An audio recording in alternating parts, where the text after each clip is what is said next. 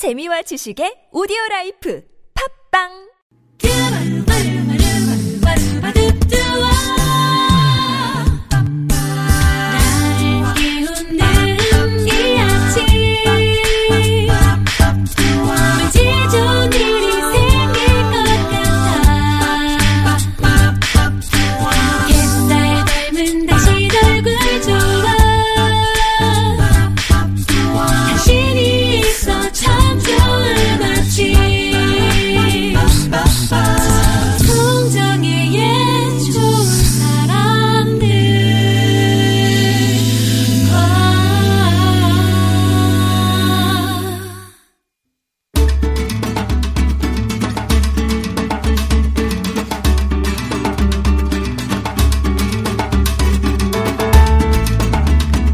철학자 데카르트는 이런 말을 했습니다. 좋은 책을 읽는 것은 과거 몇 세기의 가장 훌륭한 사람들과 이야기를 나누는 것과 같다고요. 한 주를 시작하며 훌륭한 사람들과의 대화의 장을 마련하는 시간 한창원의 책가방 세종대학교 만화 애니메이션학과 한창원 교수님 오셨습니다. 안녕하세요. 안녕하세요. 예, 오늘은 교수님의 대독 한창원인 것 같네요. 좋은 분들과의 얘기를 대신 이제 들려주시는 예. 벌써 1월이 시작된 지가 보름이 돼갑니다. 오늘 14일이니까요. 우리가 작심 3일 음. 얘기하잖아요. 이미 사- 작심 3일 하신 분들은 한참 지났는데 네.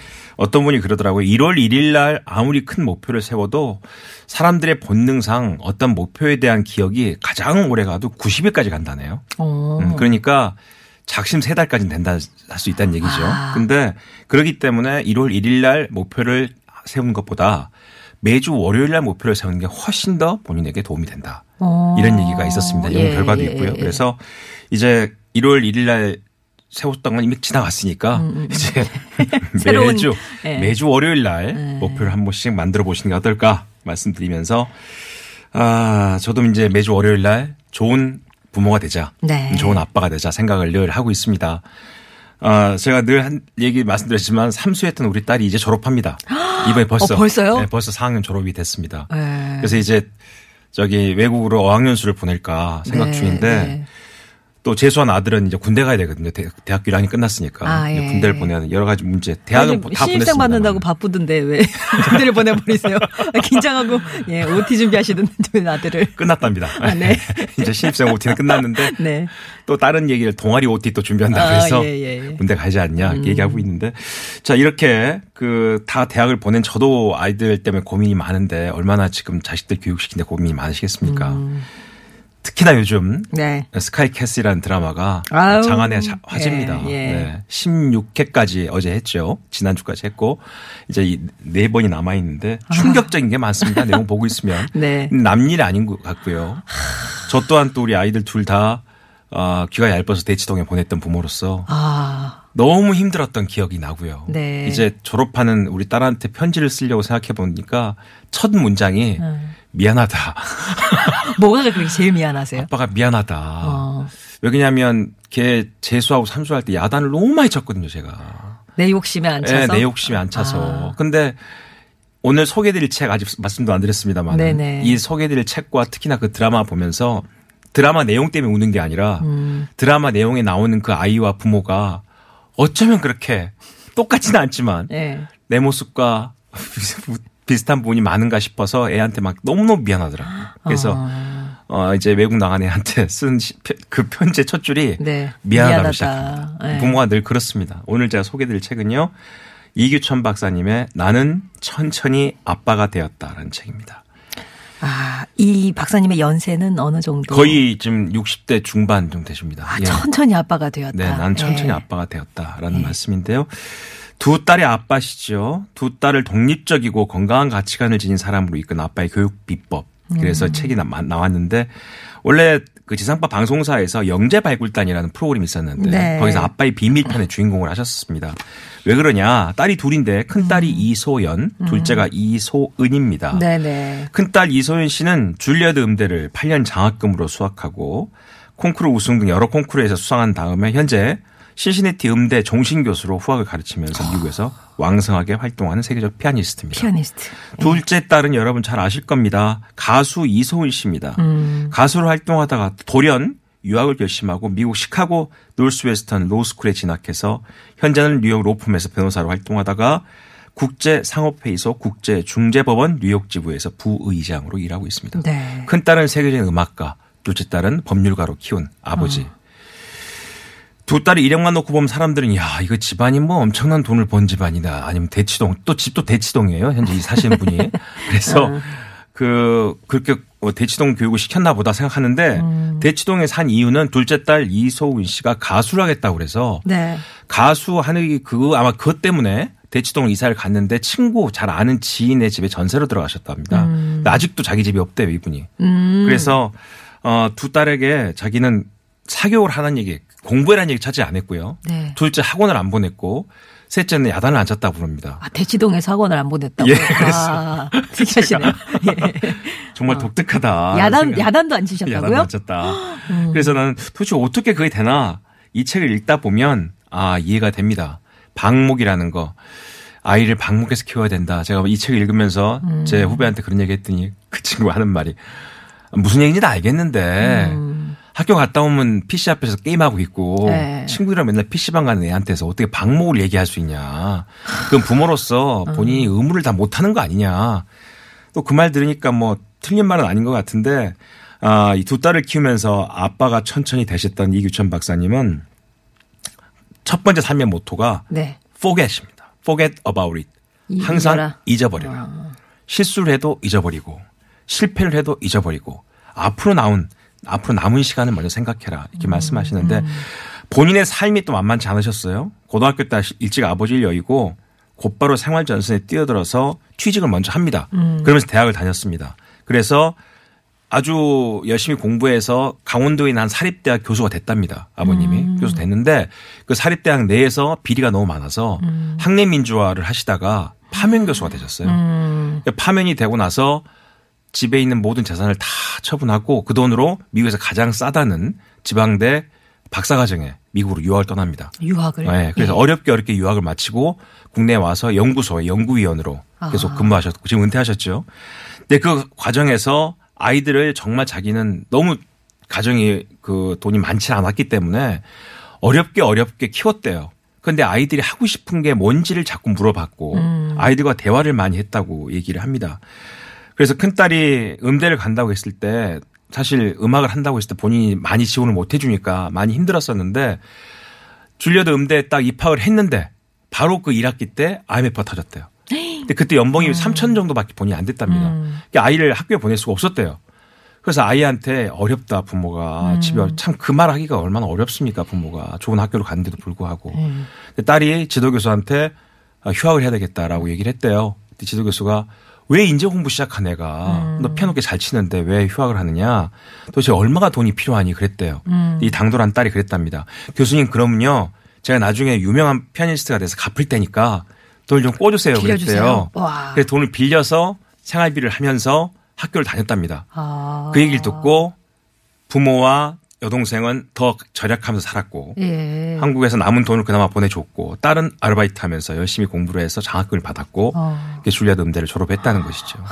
그러니까 이러면서 이분이 하시는 말씀 제가 저 다 음악 듣고 와서도 얘기하겠지만 결핍이 예. 우리 딸들을 키웠던 것 같다. 결핍. 예. 예. 그러면서 결핍했기 때문에 그 어려운 걸 알았기 때문에 아, 딸도 부모도 더 열심히 살았고 그 열심히 사는 모습을 서로 보여주면서 서로 다독거릴 수가 있었고 용기를 얻었고 그 결핍이 결국 정신적인 근육을 만들어준 거 아니냐라는 얘기가 들었습니다. 그래서 거 공감합니다 제가요. 네. 어, 또 어제 나왔던 아, 어젯밤에 아마 그 프로 보신 분도 계셨겠지만 간헐적 단식이라는 프로가 어제 있었습니다. 아. 사람들이 이제 하루에 24시간, 어, 길게는요, 15시간, 12시간 이상씩 밥을 먹습니다. 뭐를 먹는데, 간헐적 단식이 뭐 하루를 굶는다는 게 아니라 밥을 먹는 시간, 뭘 먹는 시간을 일- 24시간 중에 최소로 줄이는 게 사람이 아.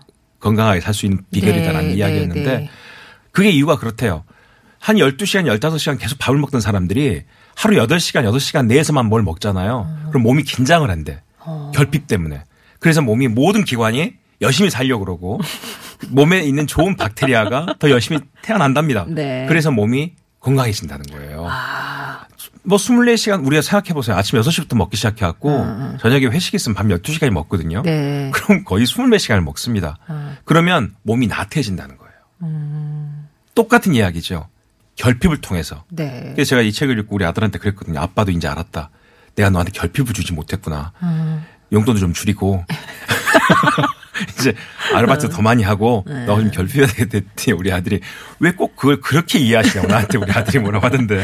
네. 이 책에서 그럽니다. 이규천 박사님 말씀하신 본인이 힘들었던 부모로서 노력을 잘 많이 못했고 다른 사람들이 볼 때는 야 그렇게까지 엄마 아빠가 지원을 안 해도 되나 애들한테 할 정도로 미안할 정도로 지원을 못했음에도 불구하고 아이들이 갖는 진정성이라는 거는 그 결핍에서부터 시작된 게 아니겠는가 이야기를 합니다. 그래서 네. 저도 이 책을 읽으면서 과연 부모가 아이들에게 어떤 일을 해야 되는지. 근데 가장 중요한 건 다시 이 책에서 나오지만요. 아이는 부모를 보고 자란다는 거거든요. 스카이 캐슬 보면 계속 얘기하죠. 공부해라, 공부해라, 공부해라. 어? 어디 가야 된다, 어디, 서울의대 꼭 가야 된다, 가야 된다 얘기를 합니다. 아마 이 방송 듣고 계시는 모든 부모님들 대부분이 그러실 겁니다. 말은 않지만 대부분이 그러실 겁니다. 자기도 모르는 사이에 그렇게 얘기하고 지금 대학을 다 보낸 저 입장에서도 아이들이 놀고 있으면 잔소리하게 됩니다. 야, 넌, 넌 답답하지 않니? 대학교 1학년 때 우리 아들한테 아니 뭐 영어를 좀 더 보든가 중국어를 좀 하든가 뭐 이런 식으로 자기 저도 모르게 잔소리를 하게 되거든요. 네.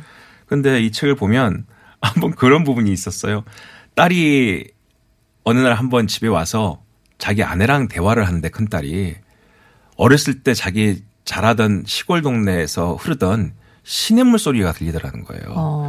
졸졸졸졸 하던 그 시냇물 네, 소리가 아내와 딸의 대화 소리인데 어. 그게 시냇물 소리처럼 들리더라는 거예요. 얼마나 조곤조곤 둘을 서로 생각해 좀 대화하는 거. 어. 근데 그런 대화 소리를 시냇물 소리처럼 들린다. 그래서 자기도 나가서 같이 대화에 참여했더니 그날의 주제가 정의론이었다는 거예요. 네. 세상을 어떻게 정의롭게 사는가에 어떻게 대해서 가족끼리 정의에 대해서 얘기를 하지? 상상할 수 없는 주제인데요. 예. 저는 그런 얘기를 책에서 보면서 네. 아 정말 이 책이 주는 가장 중요한 이유 중에 이유는 부모가 아. 자식한테만 뭐라고 할 게 아니라 자기도 예. 노력을 해야 된다는 거거든요. 음. 아이랑 대화하기 위해서 본인도 공부를 해야 되고 공부를 하면서 그 공부를 공유할 수 있는 대화를 해야 되고 야 왜 게임만 하니가 아니라 게임이 아닌 게임보다 더 재밌는 걸 알게 대체할 수 있는 부모가 노력이 돼야 되는데 그저 그냥 애한테만 모든 걸 얘기하는 부모로서는 애가 더 좋은 방법이 나올 수가 없다라는 이야기. 아마 드라마 보신 분도 아실 겁니다. 아이들이 부모를 어떻게 보고 있는지 우리가 거기 나온 엄마 아빠들 욕심을 보고 있거든요. 근데 그 욕심을 부- 아이는 안 보겠냐는 거죠. 근데 부모가 그 욕심이 나 내 자식으로서의 자기만을 위한 욕심이 아니라 세상 모두를 위한 욕심이어야 되는데 그게 자기만을 위한 욕심처럼 보일 뿐 결국은 부모 욕심이라는 거 아니에요. 그거를 우리도 보는데 아이들이 못 보겠냐는 거죠. 그래서 어떻게 보면 우리 집안 내에서 이미 그런 욕심 속에 우리 아이들이 방치되고 있는 게 아닌가. 이 나는 천천히 아빠가 되었다는 이야기는 총 3부로 구성되어 있는데 네. 아빠의 철학, 아빠의 도전, 아빠의 믿음입니다. 그래서 사실 저도 요즘 학생들한테 면담할 때마다 가장 먼저 묻고 마지막 묻는 이야기가 너 행복하니? 라는 얘기를 자주 묻습니다. 아, 예. 다른 사람들이 정말 들어오고 싶어 하는 그 만화를 공부하고 애니메이션 공부하는 우리 학과가 세종대 만화과 제일 좋은 과라고 들어온 아이들인데 그렇게 남들이 부러워하는 학과 들어왔으니까 너 행복하니? 라고 묻습니다. 근데 이미, 이미 들어왔잖아요. 네. 그럼 들어온 건 행복한 거 아니거든요. 그러면 다시 말하면 그 다음 자기의 꿈이 있어야 되는 거예요. 하고 싶은 일이 있어야 되는데 우리 아이들이 대부분은요. 내가 목표라는 대학에 입학했다. 그러면 그 시점 입학 원서 받고 1학년 들어온 시점에 이미 행복해버린 거잖아요. 네. 그럼 그 다음에는 애들이 멘붕이고. 멘붕입니다. 어.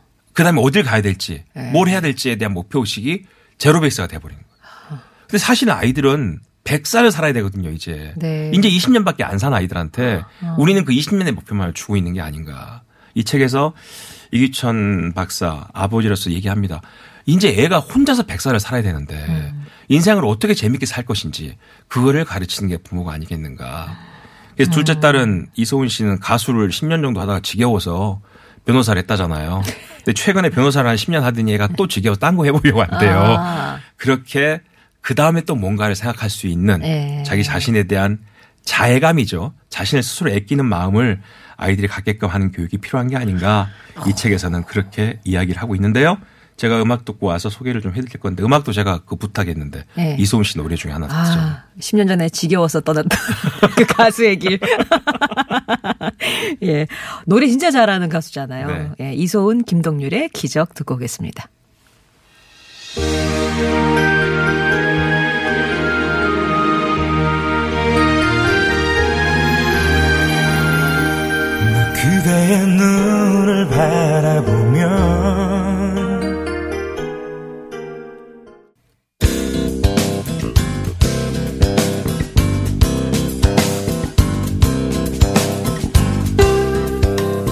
월요일에 만나는 좋은 사람들 한창원의 책가방으로 함께하고 있습니다. 오늘 만나고 있는 책은 부모는 애들 덕에 배우고 자란다는 확신을 갖고 아이를 믿고 참고 기다려준 아빠의 양육 경험을 담아낸 이규천의 책 나는 천천히 아빠가 되었다. 인데요. 어, 뭐 교수님 입장에서는 아이가 다 컸잖아요. 네, 다 컸습니다. 예, 근데 뭐 이렇게 양육을 이런 걸 철학을 가져다가 지금 뭐 적용하기엔 좀 늦었다 싶지는 근데 않으시고요. 아직도 모르는 것 같아요. 아직도 예. 제가 부모로서 아빠가 덜 된 것 같고 이 책 읽다 보니까 못 믿어하는 거죠. 우리가 아. 늘 자식들한테 못 믿어하는 음, 거예요. 그렇죠, 그렇죠. 어, 지금이라도 내가 무슨 말 한마디 안 하면 쟤는 정말 큰일 날 것 같다. 음. 그러니까 계속 얘기를 하는 거거든요. 그래서 잔소리가 되는 거고. 그게 아이 스스로도 내가 알아서 할 건데 왜 저렇게 엄마 아빠 날 못 믿어줄까? 라는 게 지나치면 나중에는 이제 당연하다듯이 또 얘기한다. 엄마 아빠 또 나한테 얘기한다. 또 시작했다. 네, 그렇게 하는 것 같아요. 그럼 아. 그렇게 되면 왼쪽으로 들어왔던 이야기가 오른쪽으로 나가는 거 아니겠어요? 이 가수이자 법조인이 된 이소은 씨가 로스쿨 첫 시험에서 꼴찌를 하고 음. 시리에 빠졌을 때 아버지가 손편지를 쓰셨어요. 이 책에 보면 딸에게 쓴 편지들이 쭉 나옵니다. 아, 내용도 있거든요. 네. 거기서 죄송합니다. 이렇게 이야기합니다. 아빠는 너의 전부를 사랑하지 너가 잘할 때만 사랑하는 게 아니야. 음. 라고 이야기합니다. 이 말, 이 말이 참 쉽죠. 읽을 때는. 네. 하지만 쉽지 않습니다. 부모 입장에서 할 때는요. 분명히 부모는 다 전부 사랑합니다. 음. 하지만 애가 못할 때 화를 안 낼 수가 없거든요. 그렇죠. 그렇죠. 잘할 때는 기뻐할 수밖에 없고. 그렇지만 이렇게 아이가 제일 힘들었을 때 아빠가 너의 전부를 사랑한다라고 이야기할 수 있는 것이 중요하다. 또큰 딸이 그 콩쿠르에서 계속 음악 콩쿠르에서 안 될 때 엄마가 그랬다는 거 아니에요, 딸한테? 콩쿠르의 시험의 성적과 너는 다른 존재다. 너는 너 존재고 시험은 시험이다. 라고 이야기했대요. 그런데 아이들은 부모가 늘 그 점수를 보고 있다고 생각하니까 점수를 보고 나도 똑같은 점수의 사람이라고 생각하니까 실망하고 낙담하고 부모 앞에서 괜히 주눅 들고 하거든요. 어떤 엄마들 2등 해갖고 온 아이한테 넌 1등이 있는데 잠이 오니? 뭐 이런 이야기 하는 거. 드라마에서 나오지 않습니까? 예. 너 잠이 오니 그렇게. 예. 예. 잠이 오죠 피곤하면 잠이 오는데도 불구하고 부모들은 그렇게 이야기합니다. 어 2등 했어 정말 잘했다 하면 될 걸. 마치 자기가 한 번이라도 아이한테 그렇게 칭찬해주면 아이가 풀어질까봐 부모는 또 조이죠 거기서 이게 다니? 뭐 1등 해갖고 와도 야 반 1등이 1등이니? 전교 몇 등인데? 뭐 이렇게 물어보는 거. 전교 1등 하면 너희 학교가 쉬운 학교야. 어? 저 정말 어려운 학교 가볼래? 이렇게 되면 아이는 해도 해도 안 된다는 걸 생각하거든요. 네. 부모한테. 그래서 제가 어떤 글에서 봤지만 아이가 가장 힘들 때는 최선을 다해도 변하지 않을 때. 그러면 아이는 정말 세상이 다 자기의 적이라고 생각한다는 거죠. 바로 이렇게 그러면 아이들 행복하지가 않잖아요. 세상 사는 거. 다시 말하면 10대 때 가장 해야 될 부모가 만들어줄 좋은 방법 중에 하나는 행복할 수 있는 방법을 아는 아이. 그게 필요한 게 아닌가라는 생각을 듭니다. 자, 이 아버지가 서문에서 이 책을 쓰게 된 이유와 또 부모로서의 마음을 정리한 글이 있어서 읽어드리겠습니다.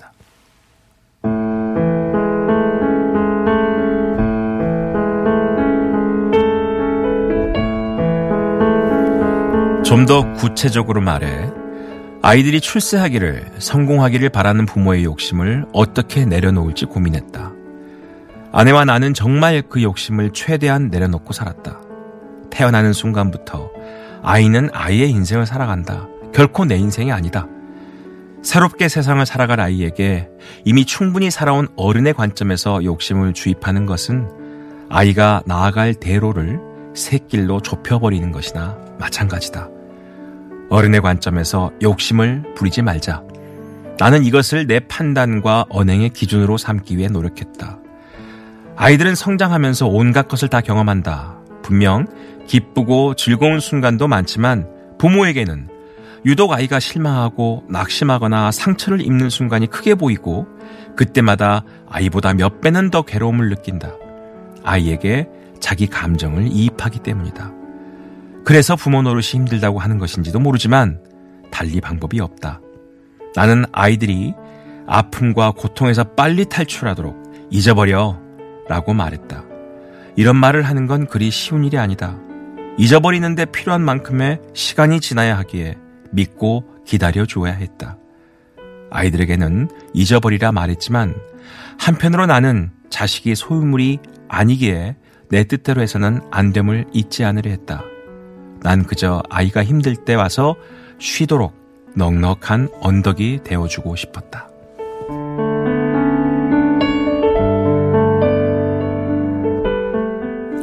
참 부모들은 진짜 그 마지막 문장처럼 언제나 이렇게 힘들 때 와서 쉬었다가는 뭐 언덕이 돼주고 싶은데 조바심이 나는 것 같아요. 못 기다리는 것 같아요. 그리고 자기도 모르게 아이가 그런 나중에 불만을 자기한테 할 거라고 상상을 하죠. 한참 나이 먹은 아들이 와서 딸이 와서 네. 그때 왜 나한테 그렇게 얘기 안 어머 했어? 얘 봐. 어, 어? 예. 왜 그때 나한테 그렇게 얘기 안 했어? 엄마 아빠는 그렇게 할 거라는 상상을 막연하게 하면서 네. 아이들한테 또 얘기합니다. 너희가 나이 먹으면 알 거야. 어. 너희가 나이 먹으면 나한테 그런 야단을 칠 것 같으니 부모가 먼저 하는 거야. 드라마에서 똑같은 대사가 네, 나옵니다. 네, 네. 그래서. 근데 이제 여기 이 부분에서 제가 정말 놀랬던 것 중에 하나는 대화예요. 아이하고 대화를 하는데 아이에게 아버지가 이렇게 이야기합니다. 어, 젊을 때는 아무리 실수를 하더라도 그건 실수가 아니라 경험이라고 생각한다, 아빠는. 그래서 너가 힘들고 어렵고 뭐가 안 될 때 그거는 더 잘 될 수 있는 경험을 하는 거지 그게 결론이 난 게 아니다. 라고 이야기하면서 정말 이렇게 얘기하셨대. 인간의 내면에는 이성과 감성이 동시에 존재하는데 아, 그걸 아이한테요? 예. 네. 어릴 때는 감성이 지배하는 삶이 정이고 음. 서서히 성장하면서 교육과 사색으로 반인 이성의 힘을 얻게 된다. 정반합을 설명하는 거예요. 음. 그러니까 어릴 때는 감정이 먼저 쓰니까 화도 내고 많이 울고 많이 웃고 하는 감성이 지배하는 삶이 정이고 교육과 사색을 통해서 반이 반이라는 이성의 힘을 얻게 되는데 시간이 흐름과 함께 감성과 이성이 균형을 이루는 합의 단계에 이르게 된다는 음. 거죠. 그럼 나중에 어른이 되면 궁극적으로 이성이 정이 되고 감성이 반이 돼서 합을 통제하게 되는 거다. 음. 인생이 그게 교차되면서 사람이 어른이 돼가는 거다라는 이야기를 이렇게 이야기했는데 애들이 이해를 했다는 게참 어, 바로 이해를 했대요. 했다는 게 부럽습니다. 그리고 아이에게 우리가 늘 그러잖아. 책임감을 가져라. 성실해라. 네.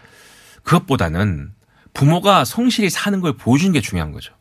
예. 보여줘야죠. 예. 아이가 아침에 눈을 떴는데 엄마 아빠가 책을 읽고 있다 거실에서 아침에요? 아침에 네. 그리고 자기가 보기에도 저렇게까지 열심히 안 살아도 되는데 집에서 이것도 치우고 저것도 치우고 열심히 사는 모습 보면 아이가 와 지금 엄마 아빠는 성실하네. 음. 라고 생각하는 순간에 본인도 닮아간다는 거거든. 여기서 책임감이라는 이야기를 아이에게 이렇게 했대요. 책임감은 일부러 가지려 한다고 갖게 되는 것이 아니라 너의 의무를 다하면 자연적으로 생겨난단다. 음. 이분이 이렇게 쓰셔서 세상에서 가장 가난한 대통령 제가 한번 소개해드린 책입니다. 우루과이의 호세 무이카 대통령 이 이렇게 얘기했죠. 우리는 발전하기 위해 태어난 것이 아니라 행복하기 위해서 지구에 온 것입니다. 그렇죠? 네. 더 돈 많이 벌고 성공하고 출세하기 위해서 사는 게 아니라 행복하려고 사는 거거든 아이가. 그래서 그 아이가 어떻게 행복해질 수 있는 방법을 해주는 게 중요하지 않냐. 네. 이 이규천 씨의 지인의 딸이 자폐아를 돌보는 소아과 의사래요. 미국의 의학계에서도 위기 질서가 엄격해서 인턴 레지던트가 매우 고되고 힘드는데 그럼에도 불구하고 그 소아과 의사인 딸이 동료들 사이에서 밝고 친절하기로 소문이 자자했대요. 그래서 동료 의사가 물어봤대. 너 힘들지 않니? 어떻게 계속 웃을 수 있니? 그랬대. 그랬을 때 그녀가 이렇게 대수롭지 대답했답니다. 어릴 때부터 아빠한테 모든 사람이 각자의 책임과 의무를 다하면 자신도 사회도 행복해진다는 말을 많이 들었거든요. 라고 얘기를 한대요. 그러니까 학생으로서 열심히 공부하고 의사가 되어서는 맡은 일을 충실히 하면 자신도 주변 사람들도 다 행복해질 수 있다라는 믿음이 있는 거지. 그러니까 자기가 지금 힘들지만 내가 힘든 만큼 열심히 살면 내 주위도 행복해질 거고 세상도 행복해지라는 믿음이 있으니까 즐겁다라는 얘기입니다. 네. 그렇게 제가 이 책에서 처음에 말씀드린 것처럼 아이를 믿을 수 있는 부모가 되는 것 그 자체가 어떻게 본다면 그 아이의 믿음으로 끝나는 게 아니라 그 아이가 세상을 믿을 수 있게 해준다는 거죠. 그게 제일 중요한 것 같아요, 저는. 예. 부모가 나를 믿으면 그 아이도 믿는다는 거를 이해하게 되니까 다른 사람도 믿게 되고 그 사람을 믿게 된다는 본인의 철학과 책임감이 세상에 대한 믿음을 책임지게 된다는 거죠. 그러니까 본인도 열심히 살게 된다는 건데 부모가 아이를 못 믿게 되면 아이도 세상을 못 믿게 되고 그럼 결국은 세상이 나를 믿지 않으니까 나는 내 것만 하면 된다. 라는 아이가 된다는 거죠. 이 책의 얘기는 그런 것 같습니다. 그러면서 제가 아까 말씀드린 것처럼 도란도란 아내와 딸이 얘기하는 소리가 마치 개울물 소리 같았다 말하는데 큰딸 피아니스트인 큰딸이 물었대요. 아빠 철학의 최고 표현이 음악이라고 하는데 그 배경이 뭐죠? 이런 질문도 참 대단해. 네, 네. 어, 아빠가 대답합니다. 뭐 딸이 전공이 음악인데도 내가 자꾸 철학 공부를 하니까 물어본 것 같다 싶어서 철학의 최고 표현은 음악이라는 말은 니체가 바그너 음악을 성찰하면서 한 말이야. 라고 대답을 했대요. 중요한 거는 네. 질문도 대단하지만 대답을 한다는 게 중요하죠. 증문즉답이잖아요, 네. 지금. 음. 그러면서 이렇게 얘기합니다. 사실 니체는 바그너보다 늦게 태어났대요. 근데 음악을 향한 니체의 열정이 얼마나 컸던, 컸던지 성장한 후에 본인이 존경하는 바그너를 만났고 그에게서 또 많은 영감을 받았답니다. 이 쇼펜하우어의 염세주의 철학에서 영향을 받았던 바그너와 니체는 심지어 음악만이 진리를 담고 있다고 생각했대요. 그런데 병든 정신과 육체를 비극으로 인식한 니체는 음악이 절망감 속에서 삶의 의지를 구할 힘을 주며 현실적인 허무주의와 물질 문명의 퇴폐를 극복하게 해주는 것도 음악이라고 했대요. 이러면서 계속 얘기하면서 나중에는 있잖아 니체가 바그너와 결별하면서 바그너 사상이 퇴폐제로 비난하기도 했어. 또 이렇게 얘기를 했대요. 그랬더니 딸이 고개를 끄덕이면서 이렇게 얘기했답니다. 아, 아빠 이런 거 다 몰라도 되지, 되지? 나 그냥 열심히 피아노 연습할 거야. 라고 피아노 연습을 했답니다. 네. 그런데 본인도 막 웃었대요. 한참 얘기해놓고 나서. 근데 사실 피아니스트가 되면 제가 이해하는 건 그렇습니다. 피아니스트는요, 악보 있는 음악을 음표와 박자와 거기서 지시한 대로만 똑바로 치는 게 피아니스트가 아닙니다. 그럼 기술자겠죠. 재해석하는 거죠. 그래서 우리가 CD를 들을 때 또 음원을 들을 때 피아니스트에 따라서 똑같은 베토벤, 모차르트 음악이 다르게 들리는 거거든요. 네. 여기서 이렇게 합니다. 베토벤의 내적 갈등과 억제된 고통, 좌절 그리고 인생의 환희가 곳곳에서 묻어나는 딸이 치는 베토벤의 비창과 열정을 본인 즐겨 듣는데요. 그런데 그 안에서 딸이 그 음악을 어떻게 이해했는가를 아빠는 잊고 있다는 거죠. 그럼 아까 아빠가 바그너와 니체를 얘기했잖아요. 그럼 그 친구는 바로 이 큰 딸은 바그너 음악을 연주할 때마다 바그너에 대한 생각과 니체가 비판했던 내용을 이해하면서 음악을 재해석하기 때문에 음악의 방향과 깊이가 달라질 수밖에 없다는 거죠. 결국 큰 딸이 세계적인 피아니스트가 될 수 있었던 근간도 대화와 이해와 믿음에서 온 게 아닌가라는 생각을 해봤습니다. 네. 자, 아이를 잘 키우고 싶으십니까? 책 제목이 뭐예요? 도연빠님 물어보셨는데. 나는 천천히 아빠가 되었다. 네. 이규천 박사의 방목 철학이 담긴 방목도 종류가 여러 가지일 텐데 그렇습니다. 이런 종류의 방목이다라고 한번 그렇습니다. 책을 통해서 네. 살펴보시죠. 믿어보는 믿어주는 방법이 있어야 된다는 네, 것이죠. 나는 천천히 아빠가 되었다. 오늘 함께 읽었습니다. 한창원 교수님이었습니다. 고맙습니다. 감사합니다.